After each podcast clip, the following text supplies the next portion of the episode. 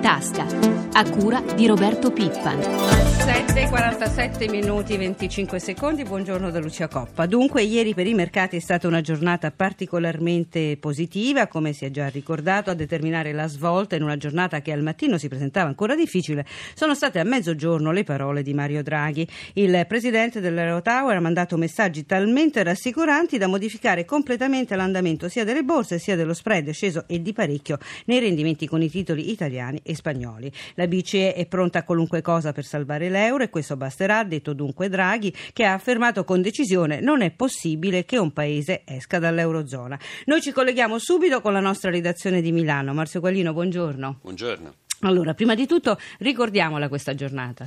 È una giornata difficile da dimenticare con Madrid che ha guadagnato 6 punti percentuali, è stata la migliore, e poi Milano più 5,62, migliore seduta dell'anno e tra le migliori anche di sempre. Guadagni naturalmente anche nel resto d'Europa, in particolare segnaliamo Parigi più 4,07, poi Francoforte più 2,75. L'onda lunga dell'effetto Draghi si è fatta sentire poi anche negli Stati Uniti con il Dow Jones salito dell'1,67 e il Nasdaq che ha fatto segnare un progresso dell'1,37%. E dopo questa bella giornata per oggi che si prevede? Allora, diciamo che le prime indicazioni che arrivano dall'Asia sono comunque ancora positive, con il Nikkei, l'indice di Tokyo che sta salendo dell'1,08% e molto, decisamente meglio l'Anseng di Hong Kong più 1,91%. Per quello che riguarda l'apertura dei mercati europei, eh, i futures sugli indici che anticipano in qualche modo l'apertura lasciano intravedere una partenza con il segno più. E per quanto riguarda lo spread? Spread, eh, ricordiamo che ieri era partito, aveva aperto a 517 punti base è precipitato fino a 473 con un rendimento del BTP decennale eh, di riferimento al 6,01%. Ricordiamo il cambio euro-dollaro, anche lì un sospiro di sollievo. Decisamente l'euro si mantiene sulle posizioni guadagnate ieri nei confronti del biglietto verde, il cambio quindi rimane appena al di sotto della soglia di 1,23. E noi ringraziamo Marzio Quaglino e ci colleghiamo ora con il professore Leonardo Becchetti che insegna economia politica all'Università Tor Vergata di Roma. Professore, buongiorno. Buongiorno a lei e agli ascoltatori. Allora, l'effetto Draghi ha dato una risposta forte alla speculazione, c'è chi ha definito Draghi pompiere dei mercati, chi ha, ha detto che le sue parole sono state uno scudo e l'apprezzamento è arrivato anche dal Fondo Monetario. Il punto è quanto durerà tutto questo? Eh sì, io direi anche che la domanda è perché lui non l'ha fatto prima, perché erano mesi che insieme a vari colleghi dicevamo dell'importanza di far capire eh, agli speculatori che dietro l'euro c'è una banca centrale forte e pronta a intervenire. No? In fondo ci voleva molto poco, eh, bastava dire che la BCE sarebbe intervenuta se necessario sul primario acquistando titoli a tassi più bassi e creando uno scudo antispread, cosa che la BCE può ampiamente fare in varie forme tecniche. Ora credo eh, la cosa potrà durare se dietro questo annuncio ci saranno poi dei comportamenti coerenti e soprattutto magari nel brevissimo periodo se non ci sarà qualche Pierino, eh, magari qualche esponente parlamentare di un paese del nord che si alzerà e dirà ma la BCE non deve intervenire eccetera eccetera. Quindi è molto importante che in questo momento non ci siano voci in libertà e discordanti ma che semplicemente l'Italia come tutti gli altri paesi eh, ricchi del mondo che sono fortemente indebitati, anche peggio del, di noi e dei paesi dell'area euro, mh, mm, eh, abbia, abbia, dietro di sé una banca centrale pronta a intervenire.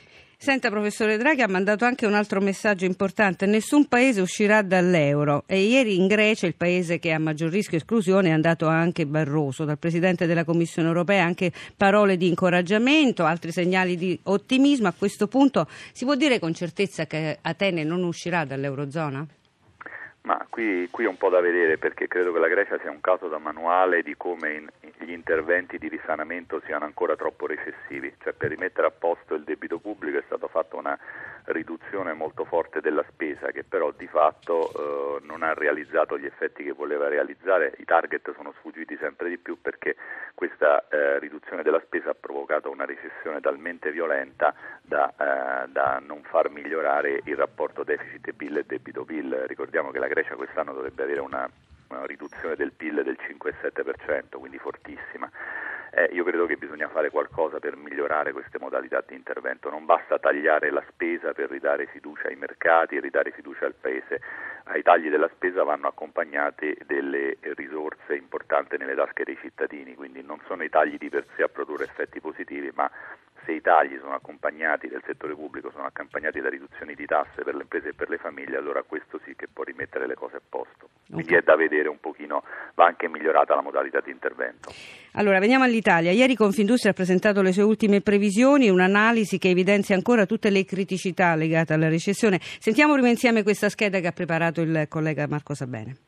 Lo scenario globale è ulteriormente peggiorato e in Italia la diminuzione del PIL proseguirà. Con la chiusura del secondo trimestre, con tutti gli indici negativi, si sono annullate le probabilità di rilancio nella seconda metà dell'anno, è quanto si legge nella congiuntura flash del centro studi di Confindustria e qualche timido segnale di rallentamento della flessione ci sarà solo a partire dall'estate inoltrata. A giudizio del centro studi, quasi tutto ora dipende dall'evoluzione del quadro in Eurolandia che sempre più appare intrappolato intrappolata in una spirale depressiva. Sul fronte lavoro non si svuota, secondo gli industriali, il bacino di persone in cassa integrazione guadagni, che a giugno è stata pari a 370.000 unità, in crescita di quasi il 37% rispetto allo scorso anno. A preoccupare Viale dell'Astronomia i numeri sui disoccupati di maggio, che in Italia, quasi 2,6 milioni, rappresentavano il 10,1% della forza lavoro, mentre nell'agosto del 2011 l'8%. L'occupazione è tutto sommato stabile vulnerabile, ma a soffrire particolarmente di questa situazione sono le donne che prima erano inattive, che ora cercano assiduamente un impiego per rimpinguare il bilancio familiare.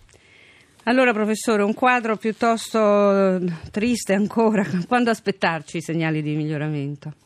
No, intanto bisogna capire che la, la finanza e l'economia reale sono strettamente collegati, quindi il miglioramento dipenderà moltissimo dalla capacità di risolvere il problema finanziario, cioè avere uno spread a 200-300 come dovrebbe essere vuol dire risparmiare tra 10 e 15 miliardi di euro, che sono soldi che possono essere o rimessi direttamente nelle tasche dei cittadini riducendo le tasse sui redditi o le tasse sul lavoro per le imprese che assumono, oppure essere usati per fare quelle riforme fondamentali per eh, rendere il nostro paese più competitivo, penso alla banda larga, penso alla semplificazione della burocrazia, penso ad altre cose di questo tipo, oppure restituire in maniera più rapida i crediti che la, eh, le imprese hanno verso la pubblica amministrazione. Ecco quindi che le due cose sono strettamente collegate, perché avere qualche risorsa in più in questo momento può essere fondamentale per far ripartire l'economia un po' prima di quelle che sono oggi le previsioni che ci parlano anche nell'inizio del 2013 di una situazione ancora di recessione.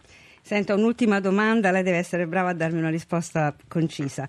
Allora, riguardo allo spend review, le otto regioni con la sanità in rosso, cioè Piemonte, Lazio, Abruzzo, Molise, Campania, Puglia, Calabria e Sicilia, potranno anticipare dal 2014 al 2013 l'aumento dell'IRPEF regionale dallo 0,5 all'1,1%. È un emendamento ancora, se ne sta parlando al Senato, comunque se sarà approvato, secondo la UIL costerà circa 138 euro a testa. Insomma, altri sacrifici per i cittadini, ma non ci sono altre strade per fare cassa. Sì, la via migliore è applicare in maniera più rapida possibile il principio dei costi standard, cioè confrontare in maniera rigorosa i costi delle stesse prestazioni dalle regioni più efficienti e quelle meno efficienti e costringere le regioni meno efficienti ad arrivare ai livelli di eh, capacità di risparmio delle regioni più efficienti. Questa è la strada che si dovrebbe perseguire piuttosto che aumentare le tasse, anche se a livello regionale. Professore, noi la ringraziamo, buona giornata. Grazie, buongiorno. Noi ci fermiamo qui, grazie a Francesca Librandi per l'assistenza al programma. La linea torna prima di tutto da Lucia Coppa, l'augurio di una giornata serena. A risentirci.